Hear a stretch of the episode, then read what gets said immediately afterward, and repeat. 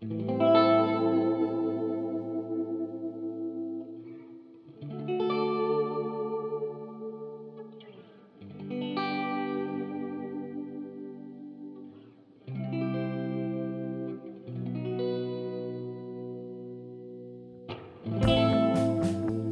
episode of Barrel Tasting with Howard Fletcher is brought to you by my friends at Catoctin Creek Distilling Company.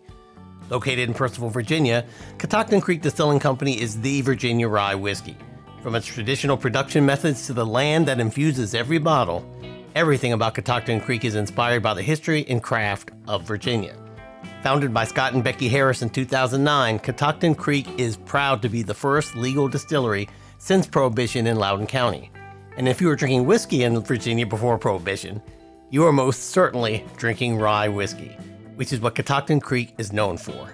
Considered Virginia's most awarded whiskey, Catoctin Creek's flagship product, Roundstone Rye, is a 100% rye single barrel whiskey produced in the tradition of slower distillation in copper pot stills. That process results in a richer flavor, texture, and spice this whiskey is delicious. So if you're ever in Purcellville, Virginia, stop in and say hello to Scott and Becky Harris at Catoctin Creek Distilling and tell them that Howard sent you and get some Roundstone Rye. They make some darn good gin and brandy too, I'm gonna tell you. So just stop in and see them. You'll be very happy you did. And now, let's get on with the show.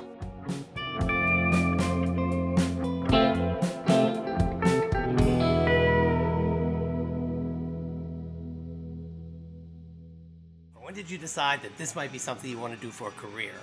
Oh man, I knew that in college. Did you? Yeah, all my uh, all my school papers, all my like methods classes and stuff. I mean, my, my senior seminar project was fermentation sciences in a secondary education classroom. Oh, you know. wow. We had the highest turnout of uh, other professors in the math department at Towson uh, show up Wow. to watch our presentation. Yeah, I bet you did.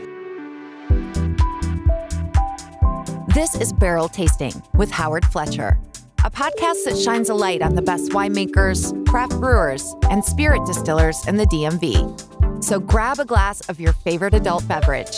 Don't forget to subscribe to the show, and let's get started.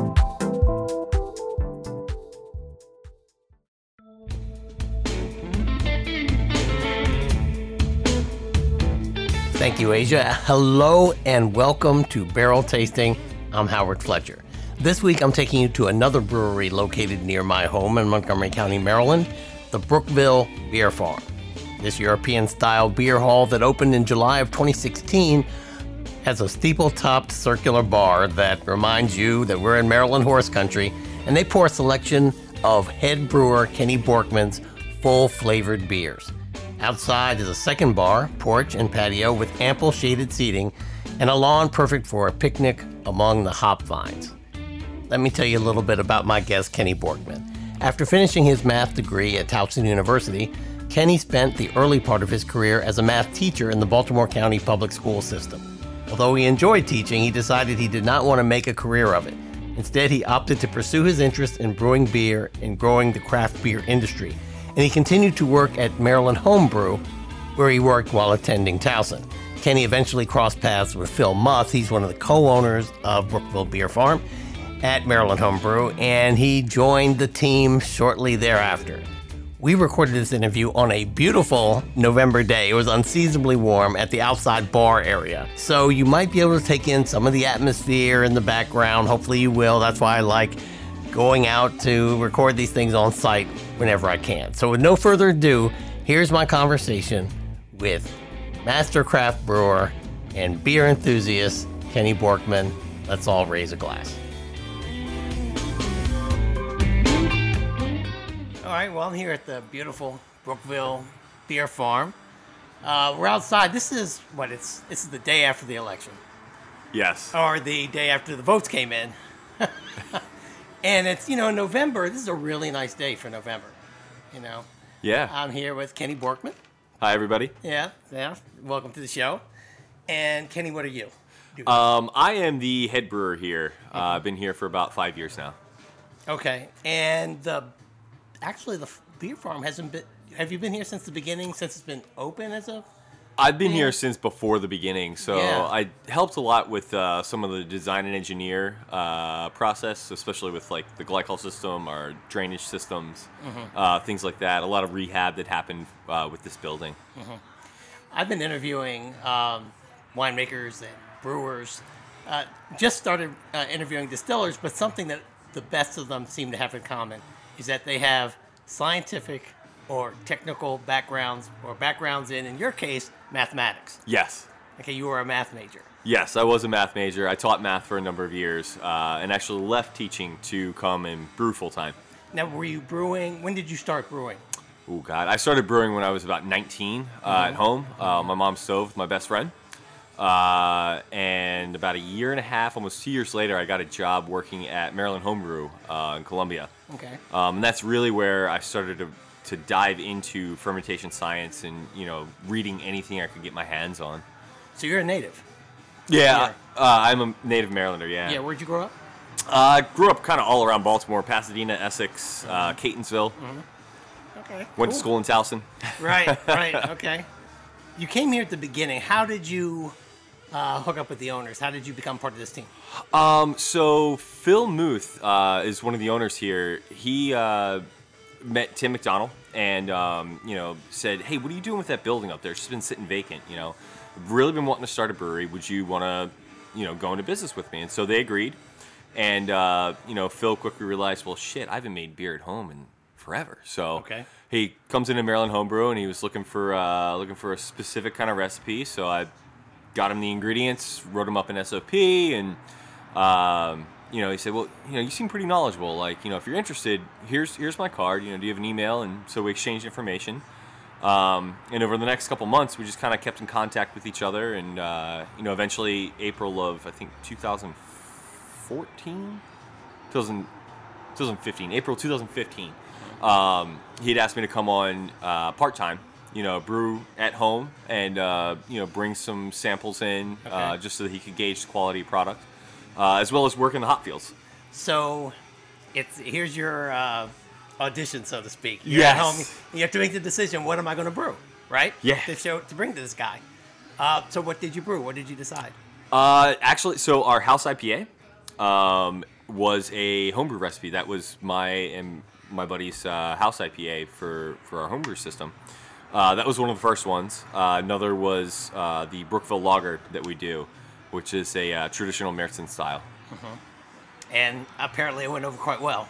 Yes, yes, he was very pleased, and uh, you know, he always jokes it was uh, the the world's longest interview process. Yeah, yeah. Um, I was hired on full time in August of 2015, uh, salaried uh, for the same amount of pay as what Baltimore County was paying me at the time for teaching. So, Okay.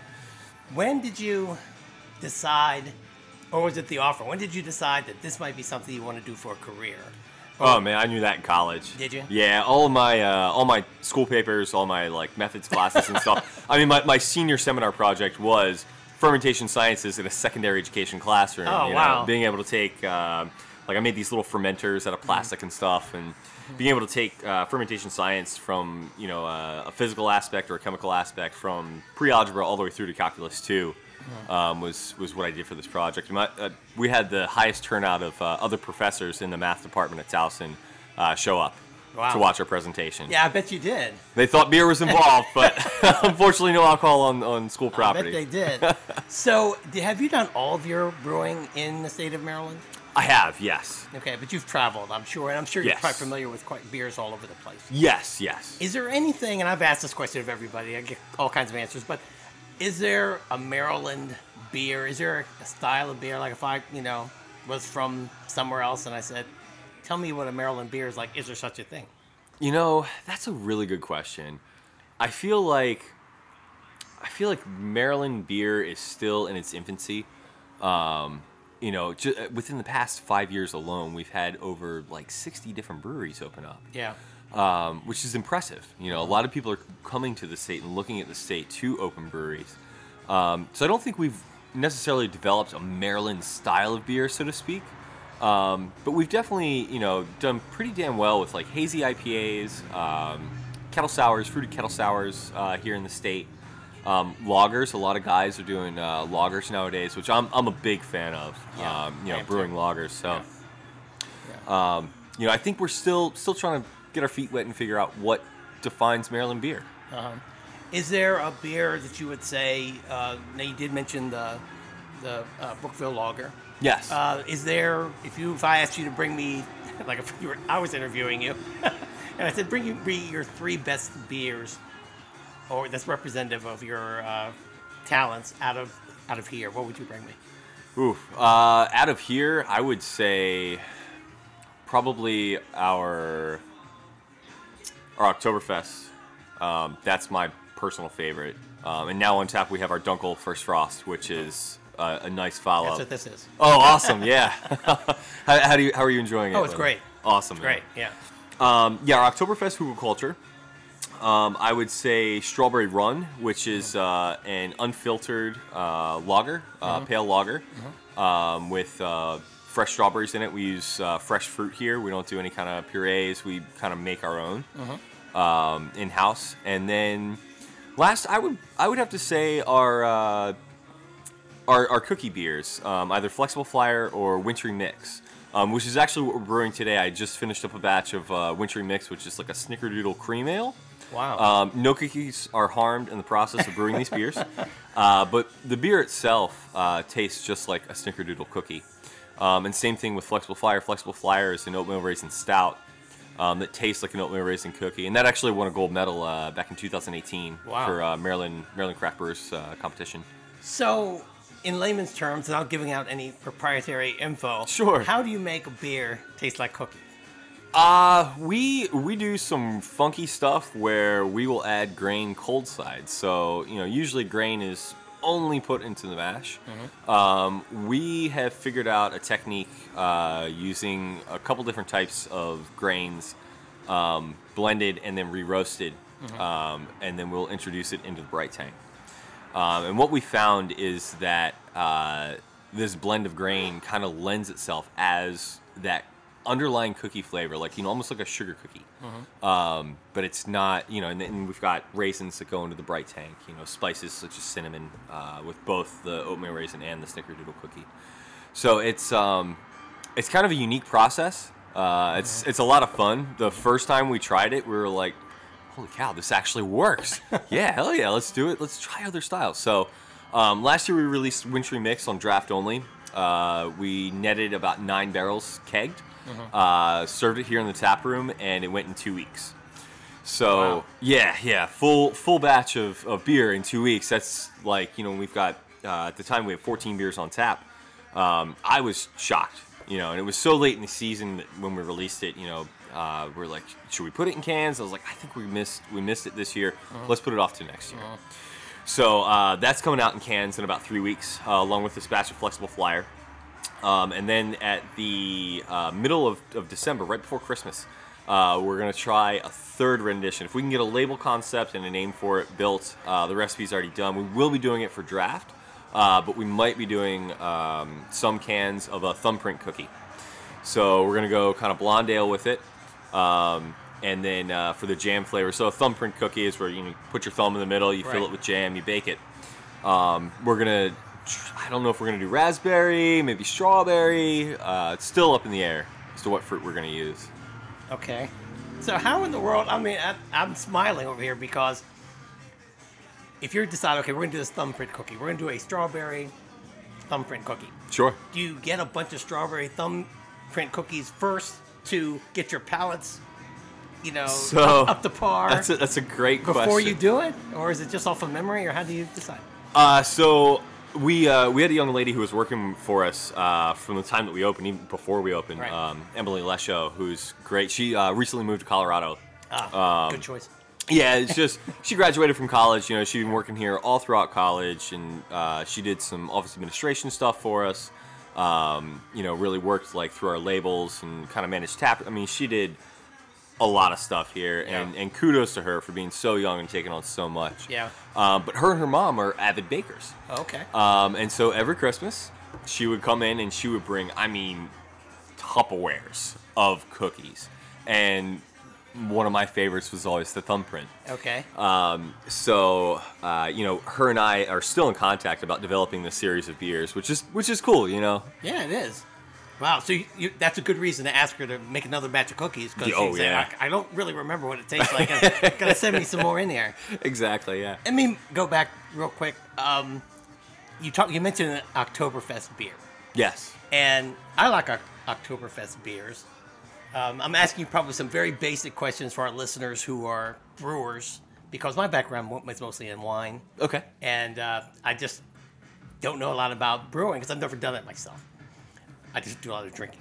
Yeah. What makes because I like Beck's Oktoberfest beer. Okay. I couldn't tell you why it's better than the regular Beck's beer, but you could probably tell me why it's different. Maybe not better, but different than it. What makes a beer an Oktoberfest beer? Usually, So there is traditional fest beer, okay. um, which is more along the lines of like a Dortmunder or a Helles style. It usually has a little bit more color to it. Um, and then you've got like more of the Americanized versions, we kind of do more of an Americanized version where we do add some roasted barley in there for almost like a nutty kind of dry finish. Um, and it also adds adds that uh, kind of brown hue, uh, that kind of amber color to it. Uh, my best guess would be that they are making small batch. They're doing small batches of it, um, and I they are. It's a limited edition. Yeah. Exactly, Yeah. yeah. So they're only doing one run, maybe two runs of it, um, Yeah. and they're kind of paying more close attention to that.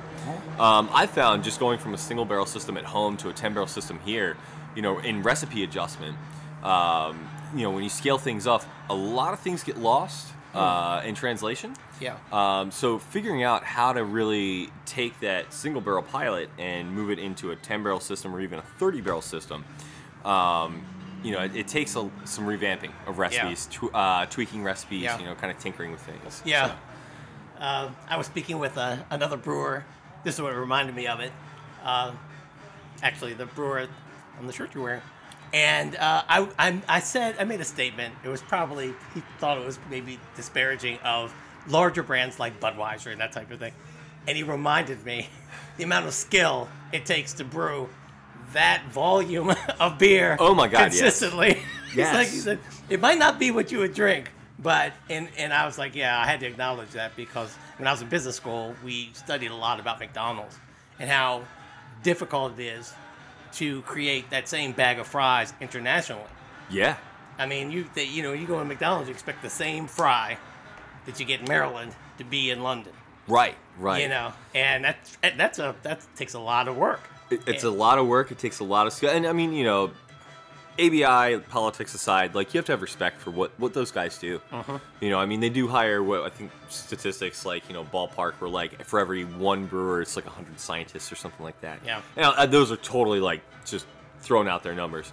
Um, but you, you have to have respect for what they do. Yeah. You know, uh, uh, Budweiser that you're going to drink in Tokyo is going to be the same Budweiser that you're going to drink in St. Louis. Yeah, yeah, that takes a lot. Do you all have a uh, core lineup of beer that's here all the time? We do. Yes. Can we go through that? Sure, Jeff? sure. Yeah.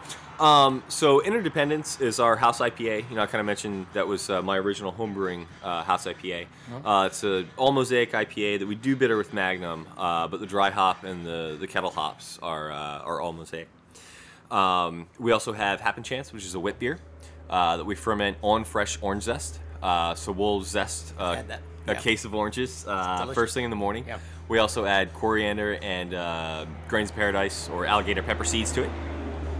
Um, so we also have uh, McDonald's Pub. Uh, it's kind of been a new staple for us, uh, which is uh, Irish Stout. Um, we also have Pilsner. Uh, we were one of the first uh, Maryland craft breweries to open up with a lager um, and consistently have a lager on tap at all times. Um, and Philsner's named after owner Phil Yeah. Muth. Um, let's see what else we have. Uh, Corny Uncle, which is our cerveza.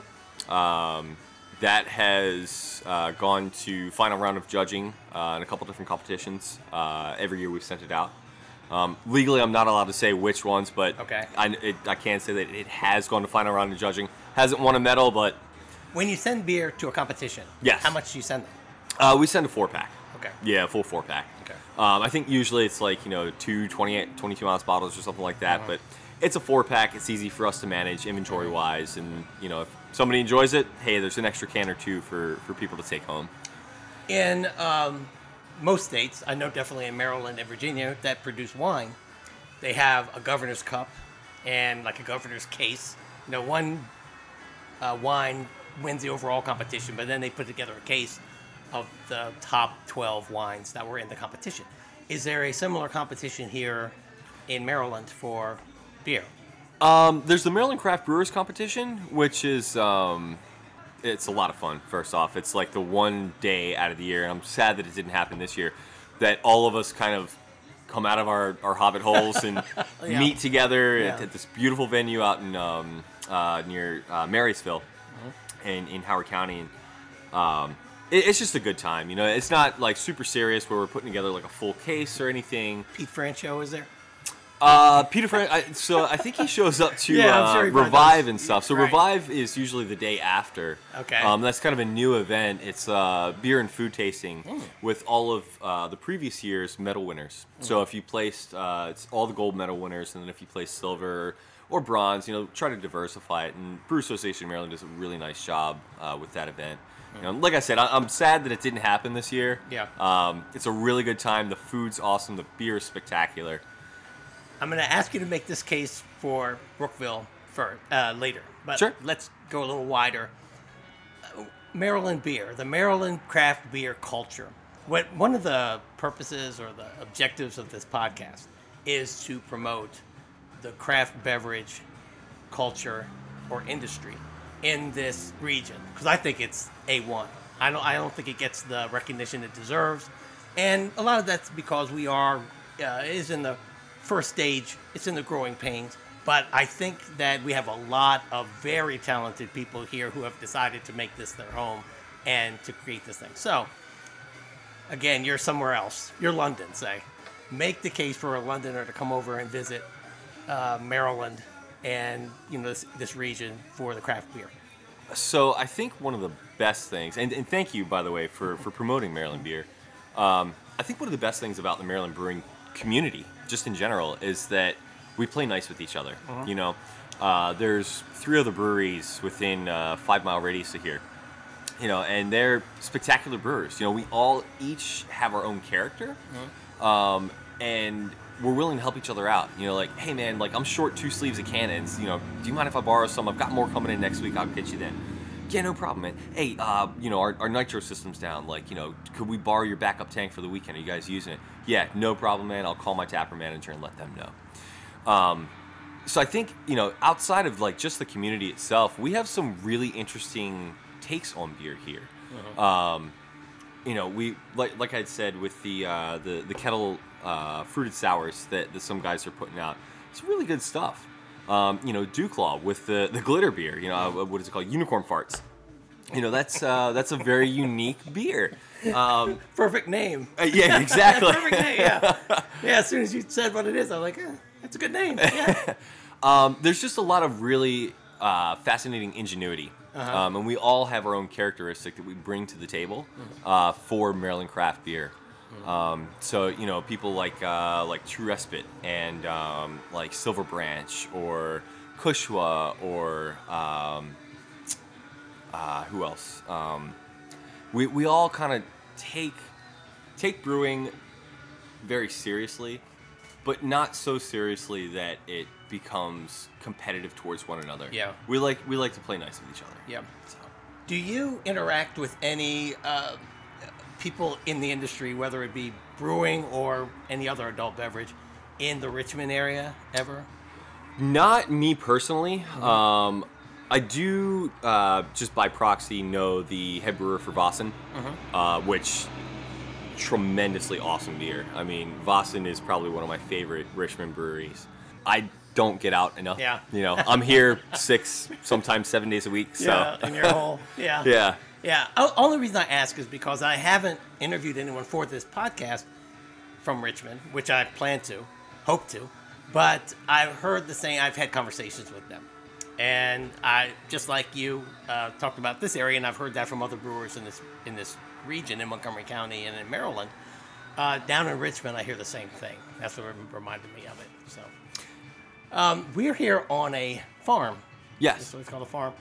Uh, what else do you guys grow? I mean, do you grow some of the ingredients? You, I know you mentioned the strawberries and for the specialized beer, but do you grow any of the hops or any of the other ingredients for your beers on, on site? We do actually. Um, so we have a couple beehives out back, um, and uh, a resident beekeeper who lives uh, right out in Damascus. Um, so she'll collect honey for us. We use it in our pizza sauce, and we also use it in uh, some of our beers. Um, one in particular, uh, we also grow the jalapenos for. It's a uh, jalapeno pepper honey blonde ale called South of Sunshines because we're south on Georgia Avenue from Sunshine. Ah. The infamous Sunshine Burger and gas station Right. is, you know, five minutes up the road here. Yeah. Um, but it's uh, we've done it since uh, year one, since you know uh, 2016, and it's a really fun beer. This past year, you know, the jalapenos that we got are just tremendous, massive jalapenos. um, and the only thing that we're planting them in is uh, our, our compost, which consists of leaves and wood chips, um, spent grain, and uh, brewery wastewater. Uh, we are approved from WSSC, Maryland Department of Agriculture, and Maryland Department of Environment to be able to use our wastewater to water our compost piles. Um, because compost fires are a real thing, Yeah. and when they break out, it's uh, not it's good. not good. Yeah. Yeah. Well, that must be some good water. yeah, yeah. must be some good water going in there. So um, now hops. Or do you use hops? You get some hops from Maryland. You We do. But do, where else sourcing? What other sourcing do you get? Because I hear sometimes that hops can be in short supply at certain times in certain years. Sure. Where where else do you go to get hops? Um, so we Or wherever you can get them. yeah. Yeah, wherever we can get them. Uh, in in some instances, on like uh, Lupulin Exchange and other uh, spot markets. Um, we do have a hop contract for more of like the proprietary blends, things that we are we're not legally allowed to grow. Right. Um, we do have uh, hop contracts for. Uh, we work with uh, Michigan Hop Alliance a lot, uh, as well as ZA Hops, uh, who specializes in South African hops. Wow. Uh, one of which, it, it, uh, my favorite, is uh, Southern Passion. Uh, we use in our uh, one of our pale ales called Bet the Farm. What is it about South African hops that makes them South African hops?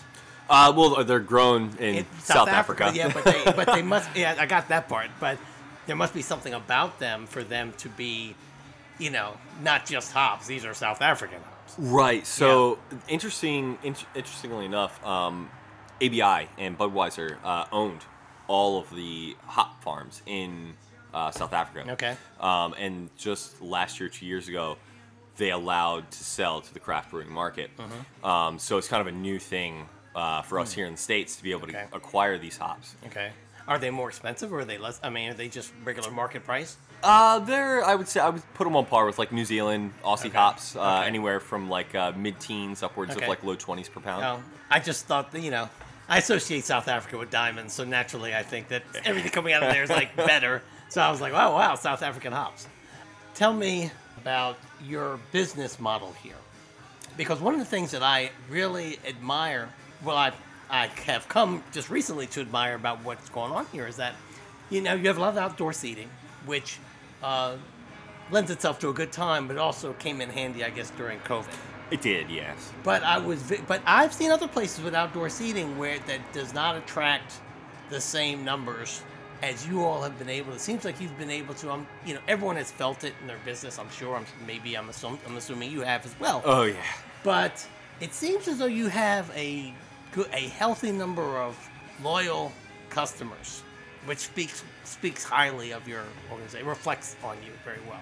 Um, so from the beginning, uh, we wanted to be very community oriented, very community centered, and both Tim and Phil wanted to make this place kind of like a hub. You know, for people to like, hey, I'm gonna go down the pub, have a couple pints, grab a pizza. You know, you want to meet up for a beer? Yeah, sure, we'll meet over at Brookville. So that was kind of the, the initial idea, um, and uh, unfortunately, we're not doing any indoor service at, the, at this time due to the pandemic. Right. But um, uh, the bar inside, you know, we didn't put up TVs for a very, very long time, um, and that bar is designed for community seating, so it's almost like uh, like octagonal, It is, yeah. and that was to get people to be social, you know, to really uh, to get people to to talk to one another, and not just go into a bar, stare at a TV, cheer for a sports team. You know, we do do Sunday football out here now, um, but that's about it. Yeah. You know, that's Yeah. uh, that's about it. We don't have TVs inside. We they are only on for either special events, Yeah. uh, to broadcast what beers we have on tap at the time, or like I said, you know, uh, Sunday football, and that's it. Well, I am a native. I asked you if you were a native. I'm a native to this area. I grew up in Colesville. Okay. You know, this place, this area for a long time has had a. This has almost been a. I don't want to say it's a desert because there's you know it's a big it's a big uh, residential and, and rural meaning real farm area.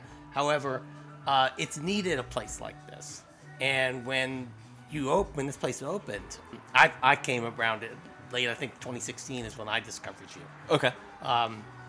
it's and, and it's only it's not because it's it's because I was so used to going to like Bethesda.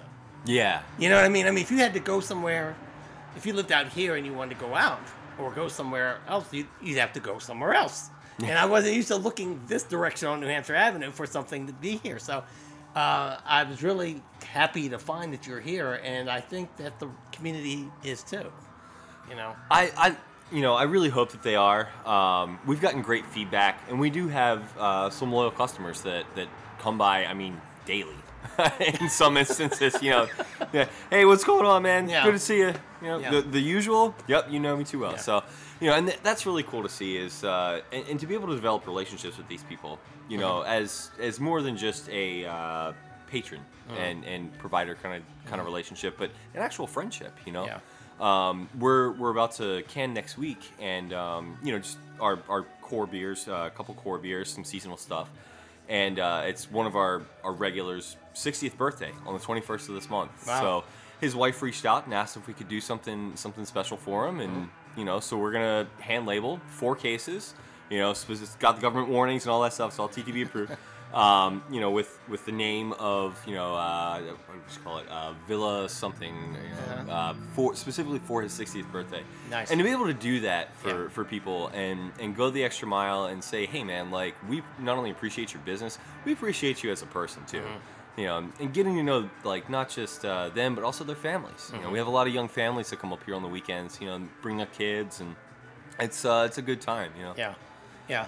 As a recent, uh, well, I had another dog that's no longer with us, but I just got a new puppy, and I'm someone who always appreciates a place where I can bring my dog too. Yes. So you can bring your dog here. That's good. Yes. You mentioned canning.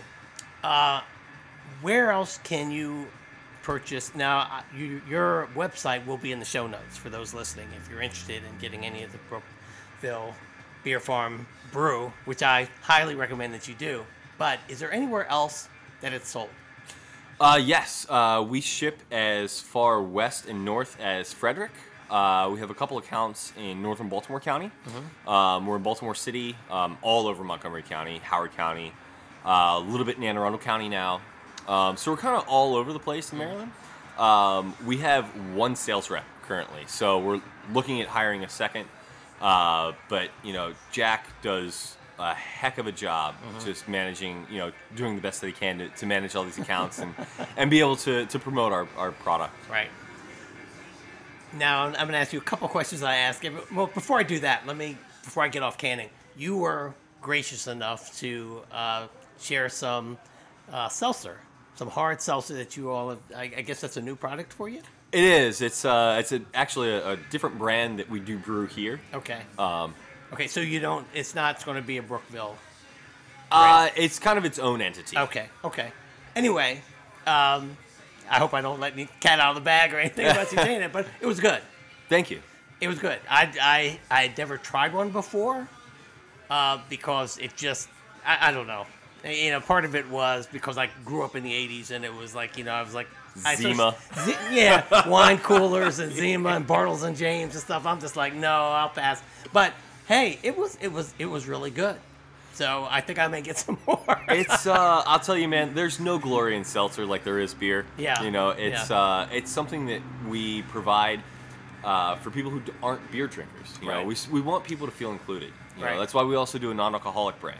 Right. um, that we've recently started. We're actually brewing uh, a new version of it tomorrow. Uh, it's going to be a coffee stout, Mm-hmm. um, which should be really interesting. Uh, 20 pounds of Colombian roast coffee coming from Mayorga Organics uh, right over in Rockville. Yeah, yeah. So um, I'm ex- really excited about that.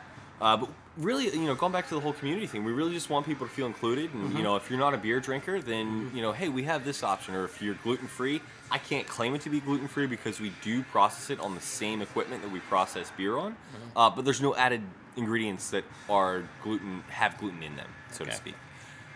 If you could go back, if you could send a message to yourself back in time when, say, Phil said, okay, uh, I want to hire you, I want you to come on, and if you could send a message to yourself at that particular point, and it's something that you know now that you wish you'd known then, uh, is there anything that you would tell your yourself back then that hey, Hold on tight. yeah, hold on tight. Um, yeah, we've uh, we've grown and, and have expanded so rapidly in the past four years um, that you know it's hard to believe. You know, uh, but my assistant Niles um, has been with us now for about three and a half years, and I'll tell you, it's it seems like yesterday that he came on, but then we start thinking back through the years, and like we are just looking at uh, the last batch of flexible flyer that we had brewed last year, and it was like, holy crap, man, is that really a year ago already? And um, you know, it's just time flies. You know, time flies when you're having fun, and uh, I I don't see myself doing anything else. yeah. Well, you seem like you're having a ball doing it. So. It's we have fun here. Yeah, it's beer. I, am, I, you know, again, uh, just so keep everything in perspective, I've been here maybe, I'll say eight times since 2014. Okay. So I'm not one of your regulars, but I've been someplace once and had a bad beer. Yeah. you know what I mean? Yeah. I've never had a bad beer here, ever. And I used to get the, you know, you, you, before uh, the pandemic, used to offer flights. yes. And I, you know, I have to say, I mean, I would drink every single one of those beers. Were good. They weren't necessarily something that I might drink as a pint, but yeah, they were all good. They were all very good. Thank you. So Thank you. Yeah, we uh, we try to manage our fermentation uh, very cleanly. Um, we don't do kettle sours uh, just because you know something goes wrong, somebody forgets to clean something, or a hose. I mean, I don't I don't want to risk all of the other beer that we could produce just to produce one style. You know, uh, which is kind of a niche style. Yeah. Um, but for those who do, kudos and hats off, man. Like that's that's awesome. we just we don't do kettle sours here. Um, we are expanding. Uh, we do have a new facility opening up um, with a second brand, separate uh, license, separate entity. Um, so I'll be kind of brewing at both places. Um, and over there, we will start to produce barrel aged sours. okay, well, that you may have just answered my question because uh, you did mention that you were open to another production uh, facility. Yes. And I was going to ask you, is there anything that you're, you can now make because of that production facility that you couldn't make here? Yeah. You just said kettle Yeah. sours. Yeah. Uh, kettle sour, sour beer uh, in general. Do you have Um, to devote uh, particular to the equipment for just that, just kettle sours? Is it exclusive or? Not necessarily kettle sour, so to speak. I mean, there's two different camps where people are like, "Oh, kettle sours, like you'll start to get a homogeneous flavor," and there's other people who say, "Ah, the bacteria is dead. Like, you know, we're gonna do it anyway. It's no problem. Like, we can use the same hoses." Um, when it comes to real sour beer, though, like uh, like true sour beer, um, that is dedicated equipment. You know, Yeah, those barrels like need to be set aside. Right. Those the hoses, any kind of uh, equipment that's used for packaging, all of that has to sit aside, Right. um, away from clean fermentation. All right, Kenny, you I've taken up a lot of your time. Oh no, it's been gonna- great. I'm going to give you the the last word. What what is it that you'd like people to know about uh, Brookville Beer Farm or just craft brew in general? Is there anything you'd like to say? Uh, yeah. Uh, you know, Brookville has been my home for the past five years, uh, just over five years, and I could not be happier with the people that I've met, the relationships I've, I've made with those people, and the fun beers that we've been able to make along the way. Um, you know, I'm looking forward to this production facility opening up uh, because Brookville is about to go back to what we were doing in the very beginning, which is just random, out there kind of stuff um, looking at, at beer in a different way and looking at breweries as more than just producing just beer. Yeah. We have fun here. We Yeah. have fun here, and uh, you know, on Halloween I was up here just kind of milling about, you know, dressed in costume, and to see people out here, as cold as it was, Yeah. you know, still come out and you know bring their dogs, bring their kids, uh, listen to the live music. You know, dressed in costume. Some weren't. Some were. It was. It's it's a lot of fun. So you know, I hope that people can come and join us. And by all means, it's beer. So it's gonna be fun. Good. What was your costume? Uh, I was a wizard. Ah. well, you you you know very apropos, I guess, for what you do. so, all right. Thanks a lot, Kenny. Thank you, Howard. I will be back soon. Trust me. Bye bye. Cheers. Well, that's another show in the books. I really had a fantastic time visiting Brookville Beer Farm, and I know you would too. So if you're ever in or near Silver Spring, Maryland, Montgomery County, Maryland, Brookville, Maryland, just go to the Brookville Beer Farm. I know you're going to have a great time. Say hello to Kenny, he's a really great guy. I'd like to thank Kenny and all the great folks there for being so welcoming and flexible with their time. I very much appreciate it. They were quite busy the day I showed up, so it was nice of them to make room for me to sit down. I would like to ask that you please subscribe to the pod if you've not already done so. I'll introduce you to some of the best folks in the DMV, like Kenny Borkman and the surrounding area, and that is a promise. Please tell your friends about us and have them tune in as well. They'll thank you for it, and I know I will. I'm all about promoting the craft beverage industry in the DMV because it's some of the best in the nation. Actually, in the world, in my opinion. If you agree, please share the pod. The more it grows, the more I can get the word out about craft beverage culture in the DMV, and that is a good thing. This podcast was produced by my friends at Q9. Listen, if they can make a mumble artist like me sound good, imagine what they could do for somebody who really has some talent. So if you're in the podcast business, please contact or Google Q- Q9 and ask about their services. You'll be glad you did. I'll be back next week with another craft beverage maker in the DMV to introduce you to. I know that there's a ton of media you could be listening to besides me, and that's why I work so hard to bring you the content I do. I truly appreciate your time investment in me. Thanks again for listening. And remember, please use and have a designated driver so I can see you next time. East